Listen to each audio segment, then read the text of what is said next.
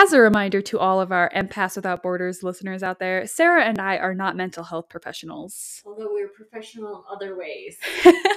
and this podcast is not meant to be clinical advice. Uh, this is just our own perspective and our own inner work that we have done. And we hope that you enjoy regardless.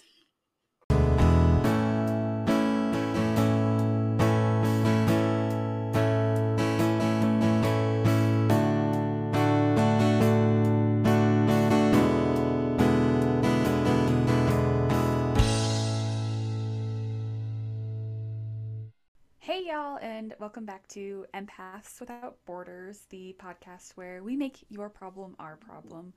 I'm one of your hosts, Jencee. you had to think about that for a minute. I was like adding extra S's onto the hosts. Hosts. yes. Hosts, like apostrophe S apostrophe. Hostesses. Hostesses. And I'm Sarah Mori the other podcast host. Yep. And ah, my my microphone is I don't know, something's happening today. It just like does not want to stay put. It keeps like falling to either side. Um so I'm just going to kind of like watch it, but it might, there might be some like weird sounds. I also was like listening back to some of our old episodes and there's like definitely some sounds of me like like playing like fidgeting with the microphone. I just have an issue. so what do you want to talk about today? Yeah, so um just kind of briefly last week we had talked about I just mentioned that I'm like terrified of cooking meat. Okay. and we joked that maybe we needed to do just like an episode on how to actually cook meat because that's like I think that that's a big part of why I don't cook a lot of meat. Mm. Um, or if I do cook meat, it's like I don't think I cook it well, or maybe I gotcha. cook it too well. Probably that's probably the problem. If you catch my drift. Um, yes. And then, kind of along with that, um, I thought that it would be kind of fun if we did like kind of a mock consultation for like a nutrition consultation. Perfect. So, a little background. I know we've covered this, but the reason we're doing a nutrition consult is I'm a clinical nutritionist. So, I like to talk about foods and how really like my perspective on foods and my worldview is that you know foods can either heal you or harm you and we are surrounded in our culture by lots of foods that harm us because we have just grotesque amounts of access to junk food and not just the processed crap like a Twinkie, but you know, just foods that have really very little nutritional value. And so I firmly believe that a lot of our health conditions just come from what we're putting into our bodies and it's kind of that simple. So um the other day I did a, a talk at my business referral group and I just kind of talked about some grain, like grain issues and stuff. But I always make the joke that people assume I'm vegan or vegetarian based on how I look, like my dreads and I'm thin and fit. And everyone's like, well, then she probably just eats salads.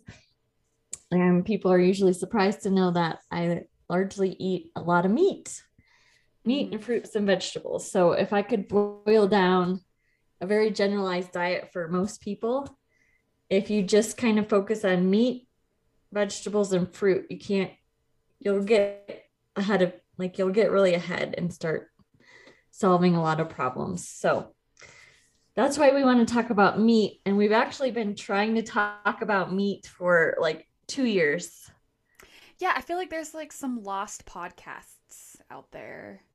There are. Well, we did a couple nutrition ones that never posted, but we never like every one of them we mentioned doing a meat one and never did. Oh. Yeah, that's yeah. So this that's may fair. feel really random for empaths, but I mean, that's how again, we are. I'm just gonna like refer everybody back to the very first episode when we said, yeah, we're probably gonna talk about some of, we're gonna, gonna talk about like empaths and what it means to be an empath, but largely work at this podcast is for us to do like whatever we want. it's, we can do what we want. What I mean? Yeah, exactly. Um, oh, and speaking of which, I told you that I was gonna tell you this last week, but then I forgot. There's like I think okay. I mentioned that there was like there's like this trend on TikTok. It's it's it's kind of over now. Not really, but kind of about like empaths. Okay. It's really it's like kind of funny, but also like I find myself almost triggered by it. it's like so like it's kind of poking the trend is kind of poking fun at people who call themselves empaths mm. and it's like like for example, they'll show um, a video from a TV show or movie. So like I don't know, for example, um, one of the Star Wars movies when Anakin like flies into a rage, right? Mm-hmm. And then the joke is the person then like put points the camera on them and it's like me, an empath, sensing that he's upset. like stuff like that. Like it's like kind of pointing out the obvious, but like calling yourself an empath and then pointing out the obvious. Right. But um I don't know. It's just like I, I don't think I'm explaining it very very well, but it's it's it's kind of funny, but at the same time, like I said, it's it's also like kind of triggering because I'm like, well, yeah, I think that there's some people who would probably fall into that, but there's also like that's not all that being an empath is, and it's mm-hmm. like a very um like you're calling out a very specific portion of the people who call themselves empaths and then like applying it to everybody. Well, I think they call um, it like I see a lot of posts now on Facebook like I I hurt so much inside. I'm an empath and that's what it like it's just a lot of that stuff. So I'm sure it's right for picking. Yeah, maybe we need to do a second um, Am I an Empath part Ooh. two um, and pick that apart a little bit. Yeah, sounds good. All right. So meat. So walk me th- walk me through how you would do a nutrition consultation. Oh, well that's pretty in depth. First I would Oh, well never mind then. usually what I do is collect data on like the foods you're already eating, like a five day journal to kind of get an idea of where you're starting with nutrition and what you consider healthy. Because I lot a lot of times I'll hear people, you know, whatever realm I'm talking in, like, oh, things are going really well. I eat really healthy. I don't know what that means to that person because there's so mm. many ideas out there.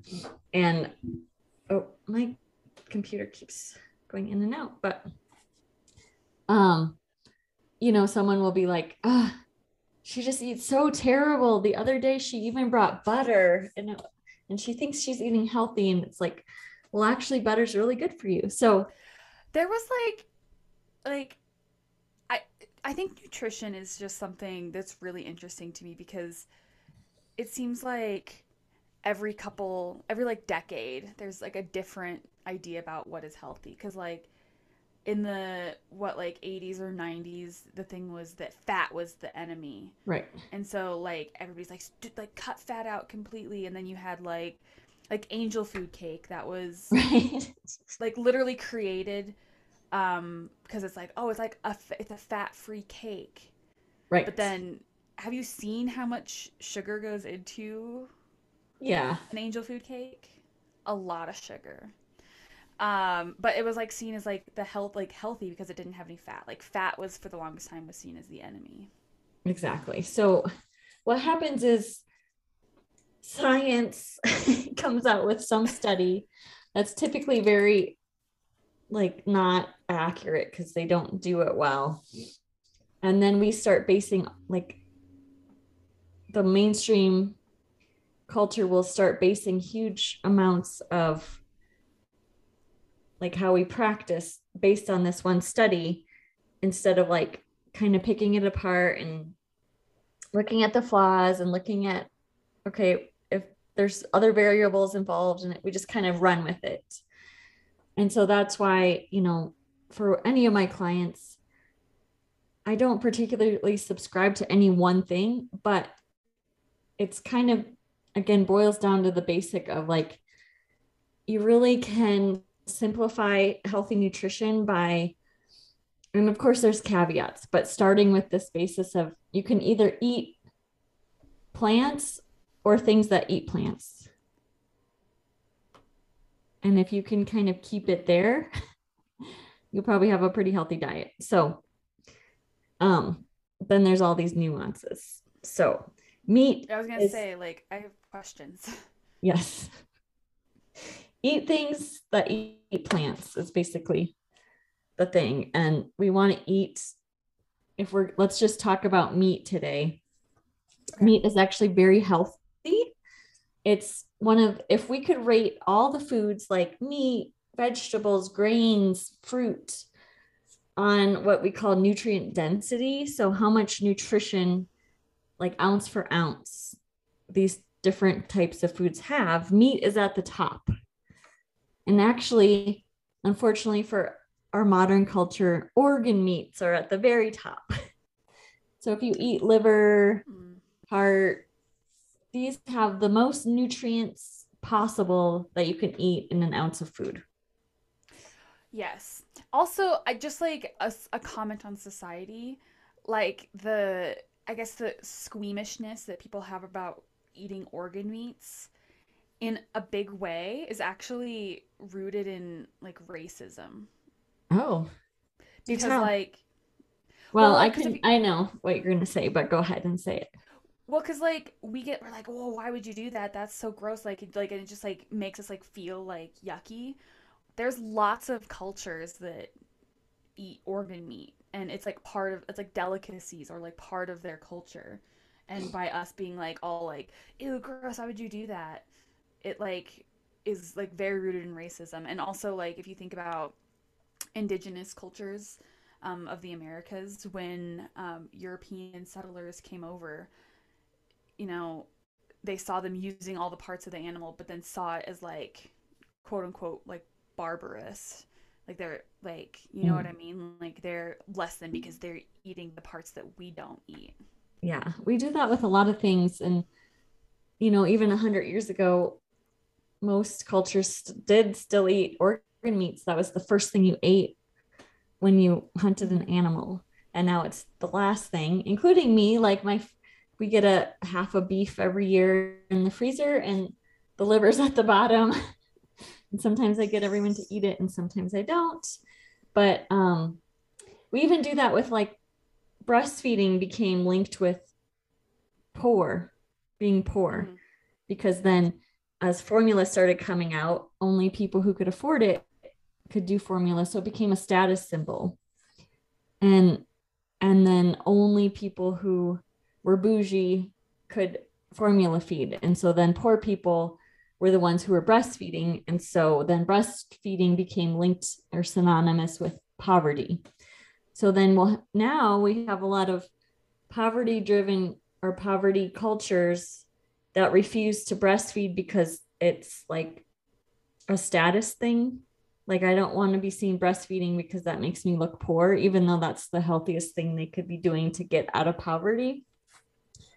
Um, so it's just really interesting or even cuts of meat you know 50 years ago um, a brisket was like considered kind of the a trash piece of meat because it's tough and it's hard to cook and so you'd get it really cheap and now it's the most expensive cut because it got trendy that's really interesting i really love your brisket sarah oh, thank you it's like my it's like one of my favorite meals. so meat is actually very very important for people, and one of the mm-hmm. biggest misconceptions. So first of all, meat has the most nutrient density ounce for ounce compared to even vegetables. So mm-hmm. beef, especially red meat, is especially healthy because it has the iron and more of the B vitamins than chicken fish is up there and I might just have to have, do a whole fish podcast on all the misinformation about fish and fish fats out there. But um, beef has gotten a really bad rap, which is just not true. And humans actually, oh, so what I was going to say is beef is super nutritionally dense and it has every single vitamin and micronutrient in it except for vitamin C. And so I read this interesting study once. These two guys were like, well, if that's true, if you were to eat just an all meat diet for two years, you'd develop scurvy, right? Because it doesn't have any vitamin C. And this was kind of a like a, you know, obviously not a hardcore study, just with a couple people, but they decided to experiment on themselves and did nothing but eat red meat for two years. And lo and behold, they did not develop scurvy due to vitamin C deficiency. And one of the theories is that when we're not filling our bodies up with crap foods, that basically a lot of foods and even grains not only don't have a lot of nutritional value, but they actually in your gut block your body from absorbing nutrients in other foods. So we don't actually need as many vitamins if we're eating a really pure diet than we would if we're not. So, you know, today the recommended daily dose of vitamin C is a couple oranges, right? Well, what if you're not? That's only based on if you're kind of flushing your system of vitamins daily from other foods that you're eating. So, I mean, okay, so I think that that I think that if I think about that evolutionarily, I think that that makes sense that our bodies would have adapted to do that if we were, you know, hunter gatherers. Right. And right. so, and it makes, the it makes big, sense to me that way. You know, if we're really hunter gatherers, if you had a choice between eating a steak every day and kind of filling up and getting your caloric needs met and your vitamin needs met or having to graze basically all day on vegetables the the most efficient thing to do is eat meat mm. i will say that i do like some um, i don't think i'm quite ready for an all meat diet sarah or we could talk about that sometime but it's okay to eat some vegetables but it's interesting to think about we don't maybe need as many vegetables as we think we do if we're eating more meat. Mm and we probably don't have time in this podcast to go over you know there's actually quite a few myths about raising meat and what it does to the planet that i would love to dispel but we'll see if we get to it or we'll have to do it on another topic. Well you know i do think i have some thoughts as well because i think that could we just go on a, like a little tiny baby tangent okay sounds good well because like okay because you know, I do. I think there's some people who decide to not eat meat because of ethical reasons, or like for example, my one of my roommates, she actually, um, I don't know what it is that she got a tick-borne illness where she mm. can't process meat anymore. Hmm. Interesting. I don't know what it. I have to look at. I don't know what it is. Um, so there's like there's there's people who just you know either for ethical reasons or um, necessity don't eat meat. Uh, I it's just really interesting, like hearing this narrative that um, vegetables are better because they have like less of an impact on the earth. I think that ultimately what it comes down to for for most people is that we should be trying to eat locally as much as possible because like a steak that you got locally is going to have much less of an impact on the earth than an avocado that had to come from Mexico all the way up to Wyoming. Right. Right. Like there's there's not like the consideration of the fact that we live in a um yeah, there's like not a consideration of the fact that we live in like a global community now and that there's um I don't know, like it's we don't live in a bubble, I guess. We used to, especially when it comes to food. Right. And so again, I think like it'd be great to go down that, but for today's purposes, talking about just the health benefits because there's so much to it, right? Of me eating and stuff. And then which is important to consider, but when people are first starting, it, it gets really overwhelming really quickly to be like, okay, and then I have to find local and then I have to find grass fed and I have to do this and and if and we, also that's like not even that's not even like considering the fact that there's like so like so many people live in food deserts and that right. sometimes you people can't afford to do that. Right. So I do understand that, but yes. So if we just talked about what's healthiest. So again, so meat's nutrient dense, way more nutrient dense than even vegetables, and grains are like way at the bottom, like they have some nutrition in them, but not a lot, and nothing that you can't get from meat. So it's kind of being like, well, what about the vitamins in wheat? It's like, well, sure, there's a little, but not much. And you can get a lot more, a lot more easily in other places. The other thing to consider is that, like it or not, whatever, you know, culturally we think about meat is that humans really cannot our bodies are not designed to go without animal products. So whether you know and and we can be on a scale of like i eat a lot of meat or i just eat enough to like make sure i'm meeting my nutritional needs. But if you really went vegan you have to supplement with animal product vitamins because your body needs them. Like vitamin B12 is not found in anything but animal products. So, that being said, meat is really important. Like nutritional yeast has a lot of the B vitamins as well. But that is like, I guess. But it doesn't have B12. A... Oh. Um, isn't there also like vitamin K? Isn't that like one of the ones that you that is vitamin K is largely yeah. Well, you have to be able to absorb.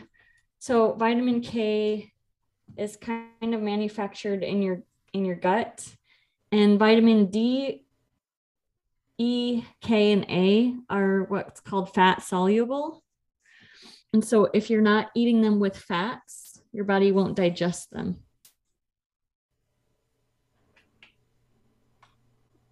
Mm, okay that's good to know.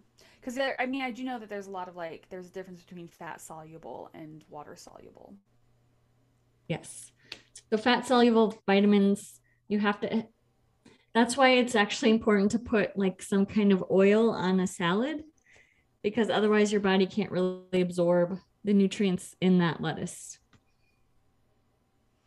Mm and fat soluble vitamins get stored in your body so we can hold on to them. And that's why like vitamin D we can absorb a lot during the summer months and it gets stored in the liver to last through the winter months. But water soluble vitamins are kind of more of a daily thing that you have to have where your body flushes it out. That's why if you take on too much vitamin C you just pee it out. Also the same with vitamin B12 Yes. Or any of the vitamin B6, you'll get that bright yellow pee. Yeah, I was gonna say the pee. So anyway, that's kind of um, um, background on why meat is important. And so then if you're kind of it's kind of scary, or what's the word I'm looking for? Intimidating. intimidating? Yes. And again, red meat and fish are really the two you want to if you have to make sure you're getting meat in your diet those are probably more nutrient dense than chicken. Oh okay. Again way contrary to popular because chicken is like considered lower fat. But again if we're talking about fat soluble vitamins we need some fats. And the beauty of red meat is that it does have saturated fats in it, which human bodies are actually designed to need and they know what to do with saturated fats and can actually use it to their benefit versus some of the other fats. Okay. Same with fish oil has a lot of omega 3s which are very healthy. And we'd have to get into fats in another topic, but What is um I guess where does where do eggs fit into this like where do eggs come from? Where do eggs come from? I have questions. No, but but no, where do eggs like fit into this um I guess like continuum?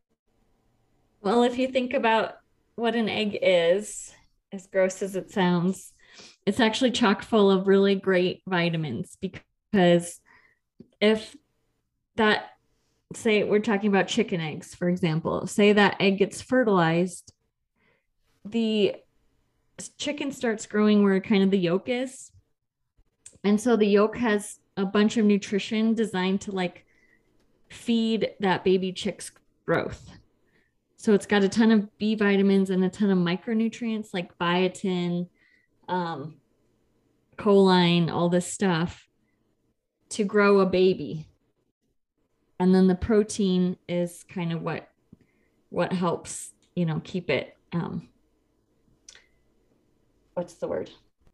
Just fertilized and going.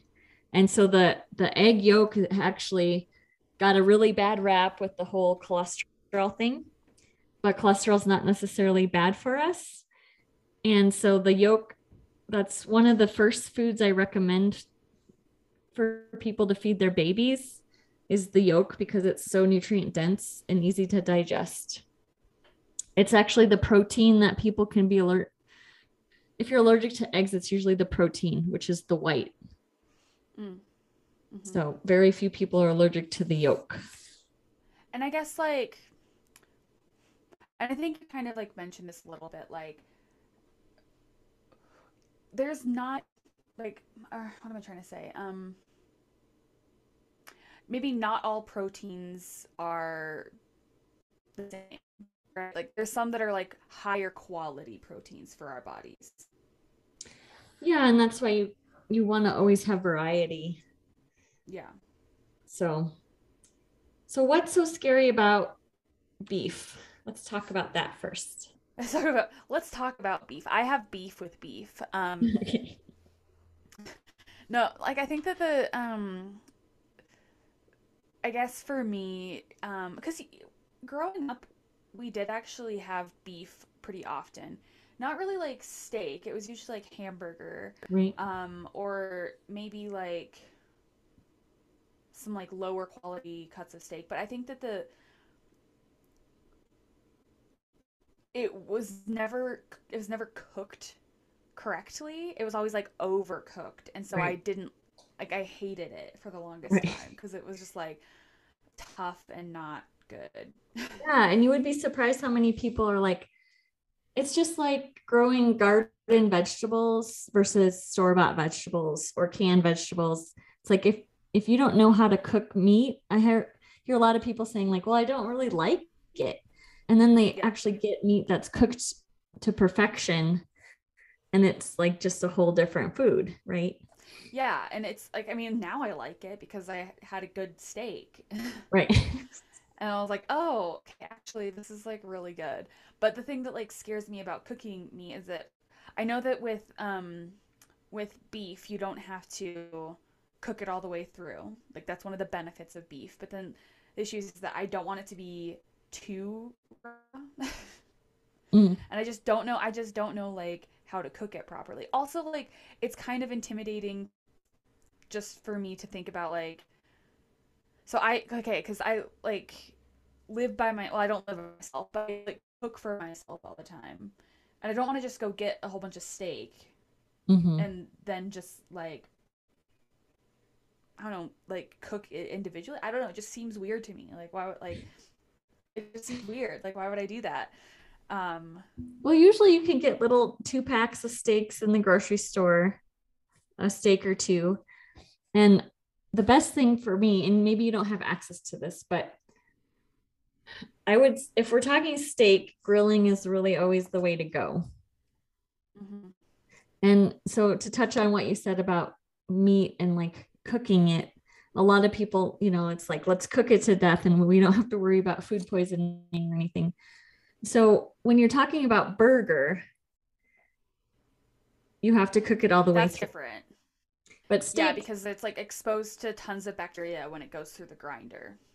right. And then you think about it and you're just mixing the outside layer of the meat inside. So you have to cook it all the way through. Whereas if a steak was really rotten, it's going to spoil from the outside of the steak inward. And so you would know, or even if it started by cooking the outside, you're cooking off that and sealing it off. So Mm. it's, you'd have to be, it would be pretty rank to Yeah. know. Like, And even then, like people dry age steaks, like they like. I mean, granted, they usually put, I don't know, some curing like salt on the, the outside of it, and like leave it sit for like weeks sometimes. right. Like the steakhouses do that. The steakhouses, um, the conglomerate of steakhouses.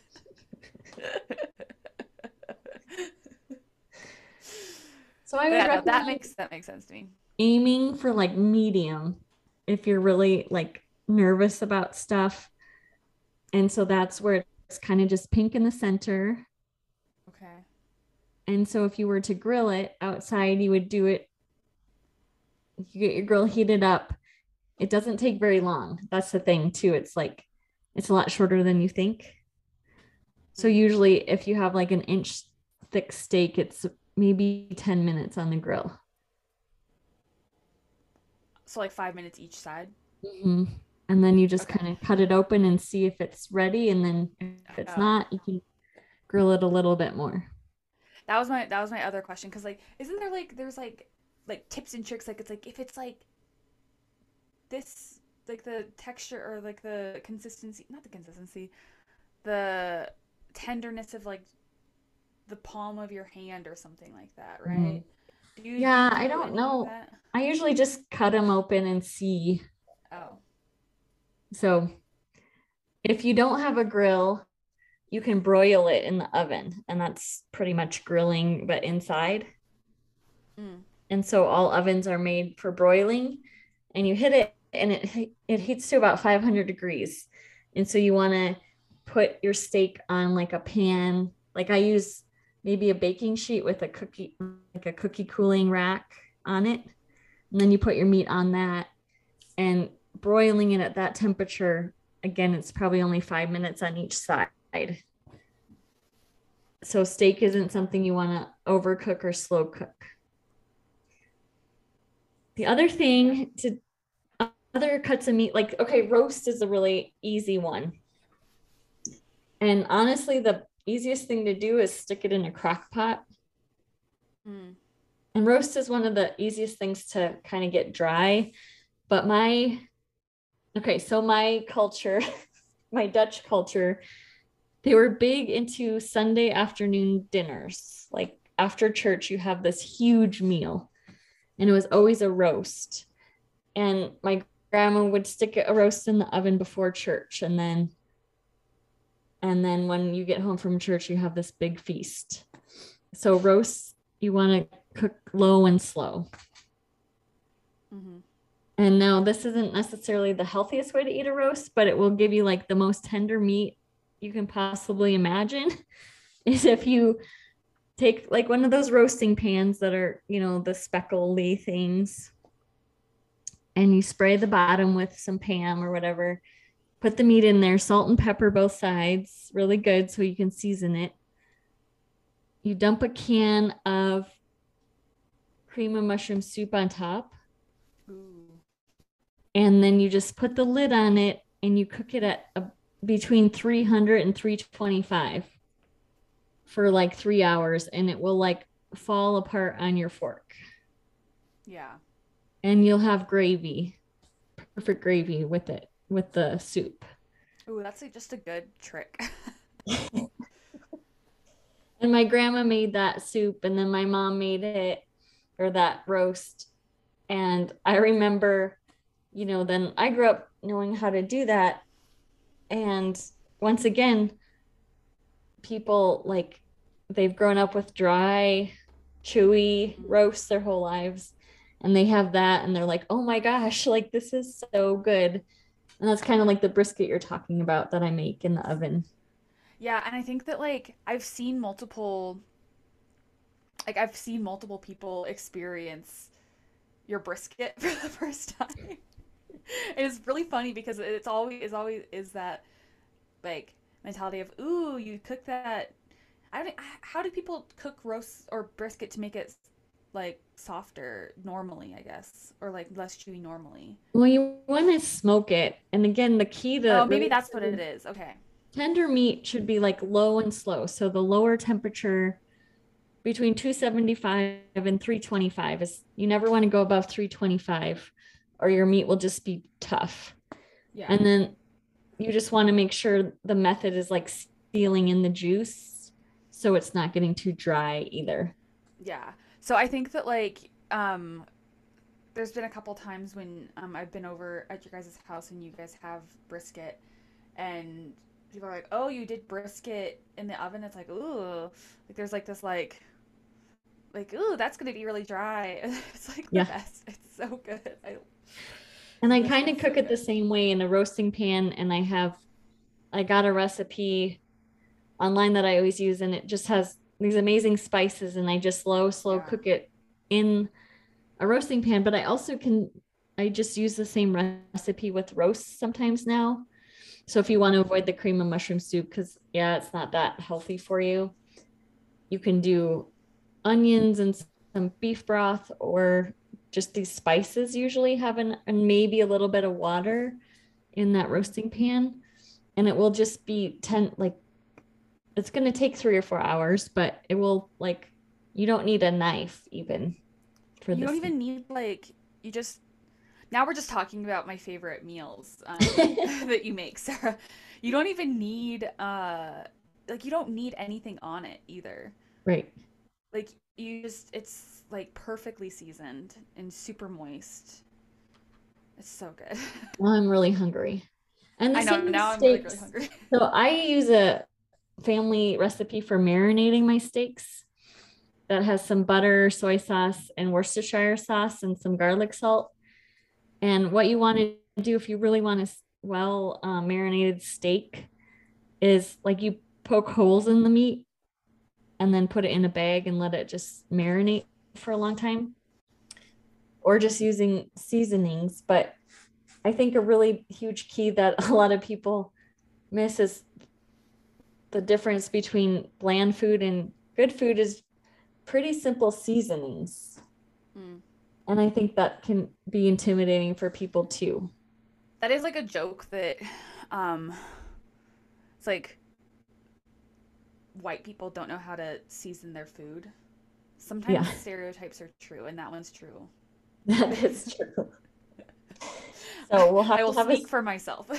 we'll have a seasoning podcast but yes. Um so that would be roast Okay. burger um burger. is pretty easy. Um, I would, you know, buy. So we get grass-fed burger, which is less fatty. Um, but then it's less like greasy everywhere. Mm. But if you buy ground beef, you'll want to make patties, and you really want to kind of work the patty for a while, and it that helps form it. But if you overwork it, it'll get tougher. Okay. And again, the key of that is a nice thick burger patty and just put a little seasoning on it and grill it. And if you don't have a grill, you could probably fry it on the top of the stove and it'll still be really tasty. I really like my cast irons. Yes. So I Me feel too. like that would be a good one for cast iron. So we do a lot of burger and tacos. We make tacos and we can make our own seasoning so I can avoid like the store-bought seasoning often has wheat in it and stuff like that, but Mm. you can look up a pretty simple taco seasoning and mix your spices together. Yeah. Really the like the only two things that you really need to make it like taste like tacos is cumin and maybe like a little bit of chili powder and like some Yeah. onion powder maybe, and that's Yep, like it. onion and garlic. Um, we always add burger to spaghetti sauce. Oh. Hmm And so you can instantly turn spaghetti into like a pretty nutrient undense meal into add burger to your sauce and then do like spaghetti squash Mm-hmm. instead of noodles Yeah. and you'll have a very healthy meal and um trying to think what else burger um we do Swedish meatballs. Swedish Love me some Swedish meatballs meatballs. The gravy Um, is not the best for you, no especially for me because I'm lactose intolerant, and so Yes. it's not good for me or people around me. And then if I were to do chicken, I often marinate it and then grill it, chicken breasts. And that's really tender. The other night we made chicken tenders, homemade chicken tenders, Ooh. and we just slice the breasts into like smaller like slices. And I just dip them in mustard and then coat them in you can even do almond flour Mm. and a little salt and pepper and then bake it on a sheet. And chicken you bake a little higher temperatures like 375. And Mhm. chicken of course you want to cook all the way through. And mostly the reason is chicken there's a higher likelihood of contamination mostly the way they process it Mm. is pretty disgusting. in like like chickens are really just chicken's just really interesting to me um speaking i guess like economically because it is by far and away like americans eat so much chicken Yes. like it's it's a it's a obscene amount of chicken Well, we've somehow Americans convinced ourselves eat. it's healthier. And it really isn't. It was the whole fat movement. Like beef has too much saturated fat and it's that's what's giving everyone heart attacks, which I could go on for an hour about the the problems with that study done. Um so we just got obsessed with it being a health food. yeah do love chicken though it is one of my favorites i love a good chicken i um last night i went um out to dinner with some friends and i got fajitas and i got half chicken half steak and it was very Mm. good That's so good. it A, was delicious a really healthy thing to do that's is just get a whole chicken and make chicken soup with it. And that way, what I do, super healthy because then you're going to get some of the bone gelatin and and bone broth out of it is you can just boil that whole chicken and boil it for day like a couple days and I just throw in celery and carrots and onions and garlic and some salt and pepper and and I just put some rice in it so we don't make put the noodles in it.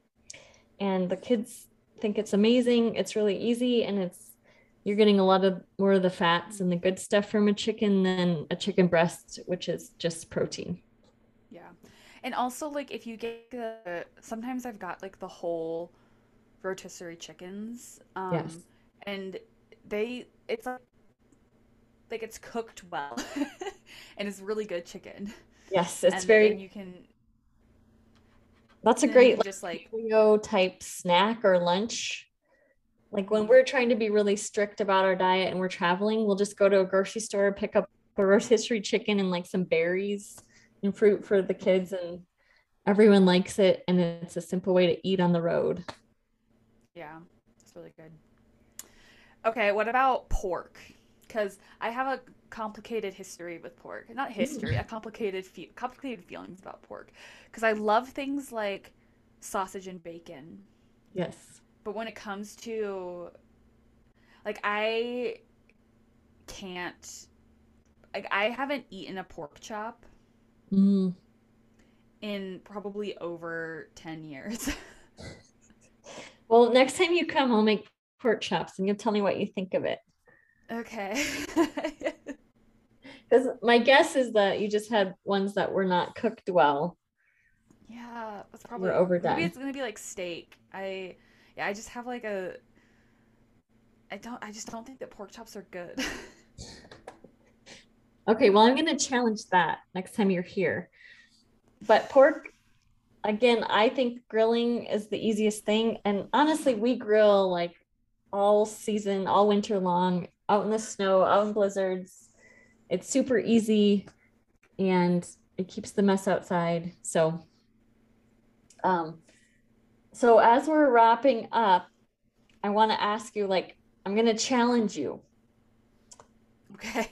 So this week, what meat do you think you can tackle and and then I can help you figure out how to cook it. Um probably steak. Okay. like just yeah, just beef. So a little there's all kinds of cuts of steak. Okay. And so if you really want good success, so my little secret is I look for it's called chuck eye steak. Okay. and it's actually one of the cheaper cuts, but it's very marbled and fatty. And Is so it- it's going to taste better. Don't they usually use chuck for um hamburger? Isn't that like Yes. a common one? Okay. You can get ground, you can get a chuck roast. It's Okay. sometimes considered like tougher, but typically if I buy chuck eye steaks, there's a couple different chuck steaks, but chuck eye is very fatty and marbled and once in a while it'll be tough, but usually it's very tender. And so then I take that, I marinate it, and you can try to broil it. Okay. I'll try. What we like to do is either do like a blue cheese crumble with caramelized onions for topping, so good.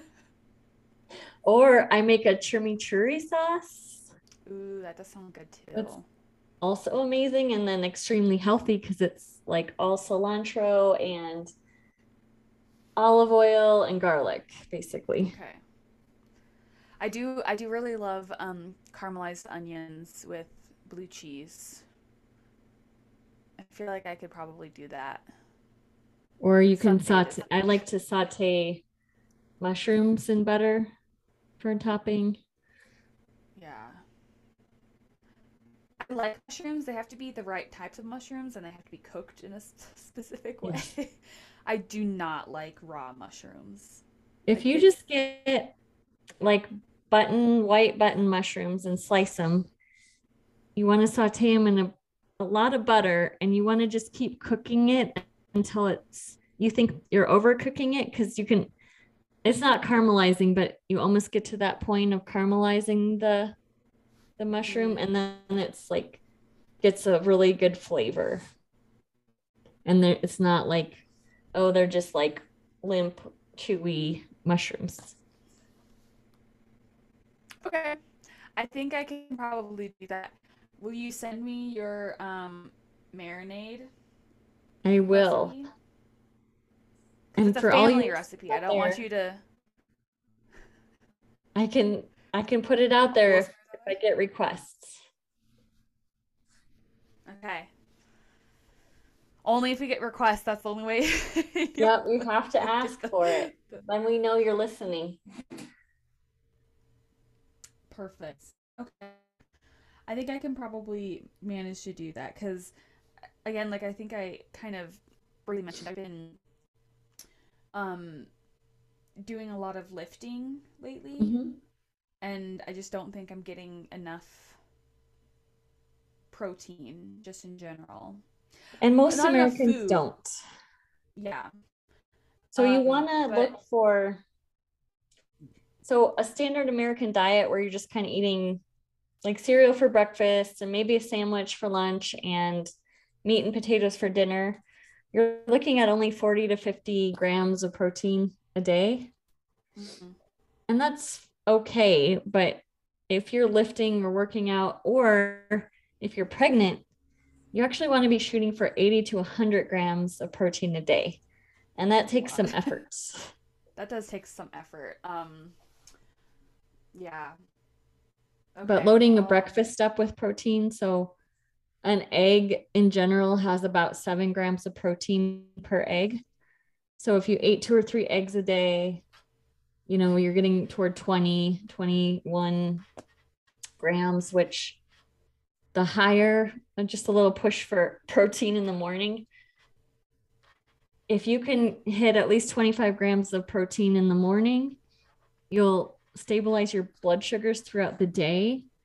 You'll have less up and down crashes of sugar, blood sugar issues. And if you're like pre diabetic, it will really help you stabilize that and mhm.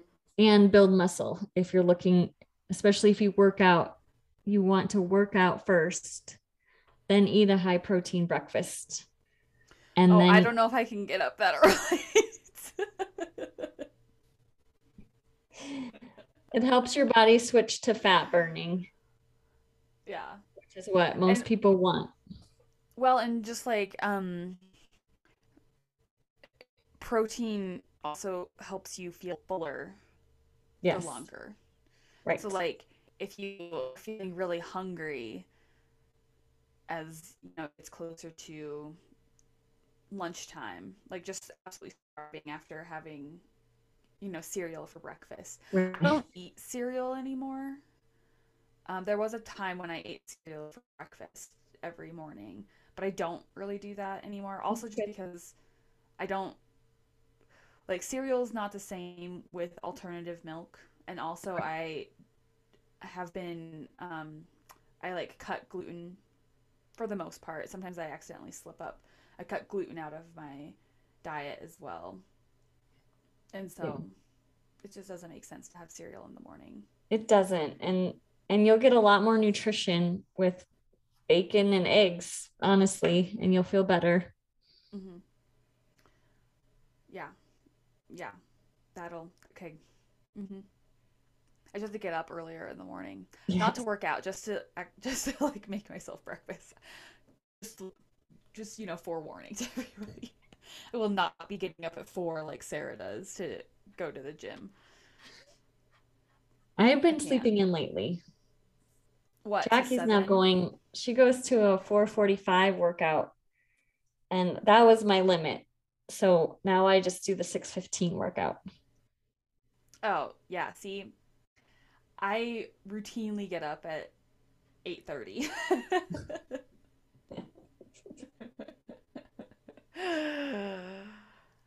So Okay. yeah, refer to our last podcast about sleeping. But I know, right? well, I hope I, I answered get- some of your meat questions. And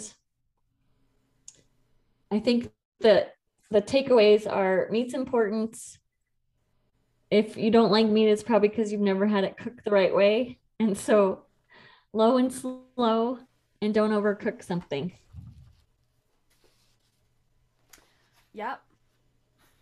And at some point, if any of you guys ever have an opportunity to have Sarah's brisket, have Sarah's brisket. That's very good. Well, thank you. I can I give it the highest endorsement.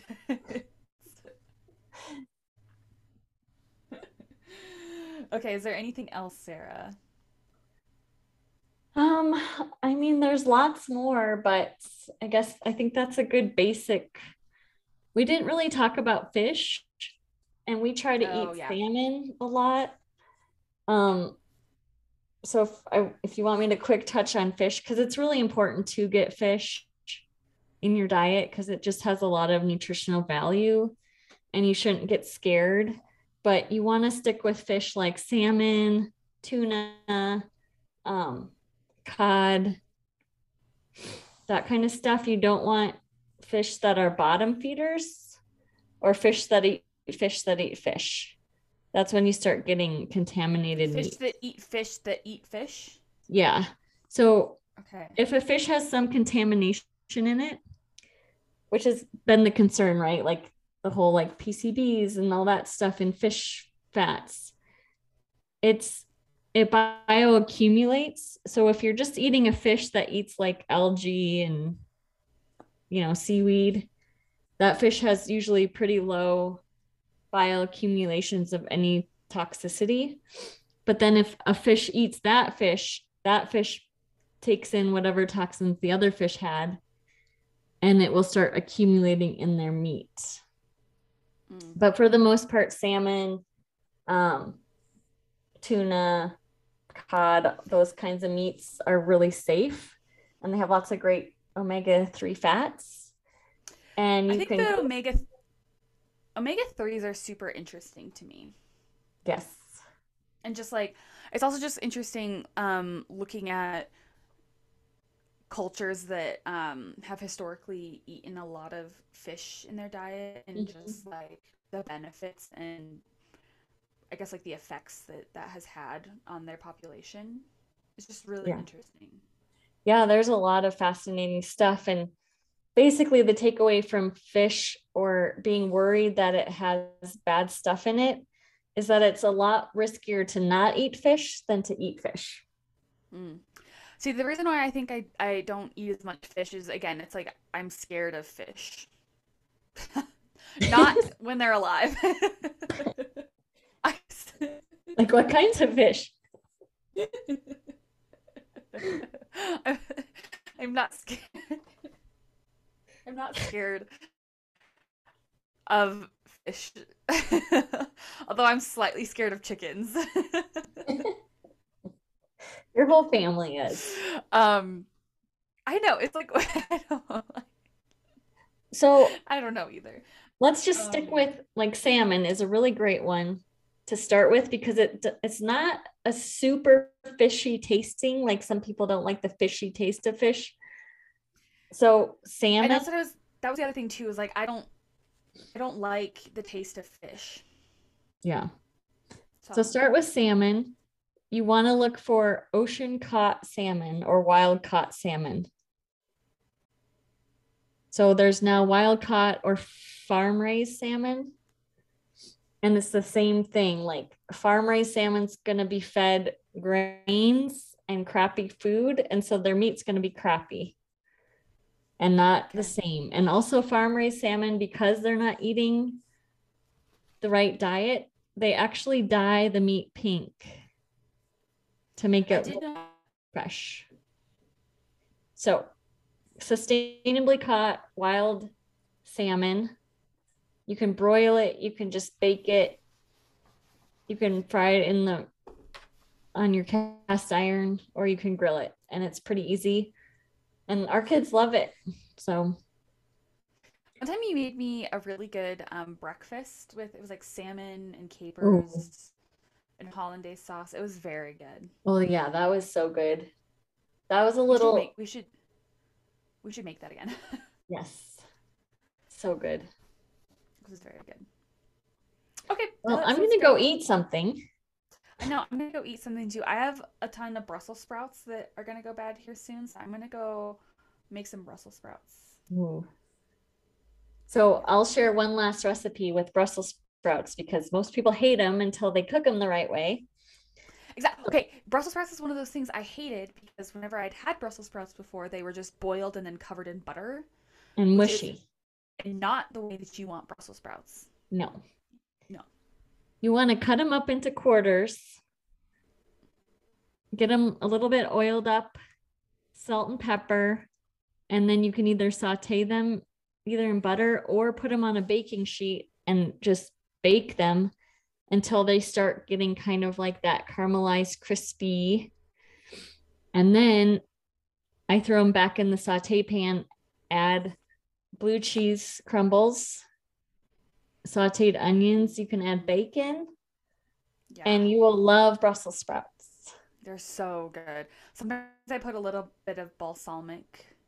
Oh yeah, balsamic glaze on top of them. Yes. Or balsamic glaze. I actually I think that balsamic glaze for me is a, almost a little bit too sweet, so I actually take balsamic glaze and I put like do half balsamic vinegar and half balsamic glaze and it's so good. Mm, that is good. So good. But um yes, I love Brussels sprouts so much. I'm gonna get a Brussels like just a single Brussels sprout tattoo. Oh wow! At some point, that's how much I love Brussels sprouts. It's been decided, um, because I love them so much. Sweet. Okay, that sounds great, Sarah. Um, cool. So I'm gonna try steak. Try to cook steak. I'm nervous, but I'm gonna try. You can do this. you can do it. It's okay. Maybe you could come up tomorrow and we'll just cook some steak. We could just cook some steak. Um, I do need to come up to Wyoming sometime soon and do my uh, driver's license and car registration Ah. su- stuff. So I'll get back to you Okay. Good. on when I'm gonna do that stuff. So All right. Well, thanks for chatting with us today about meat and nutrition. absolutely, we'll probably do another nutrition one um, sometime in the future. But um, we're very excited for our next podcast. We have a special guest Yes. coming on, um, so look forward to that. And I guess we'll talk to you later. All right. Sounds good. Okay, goodbye. Bye. Whoa.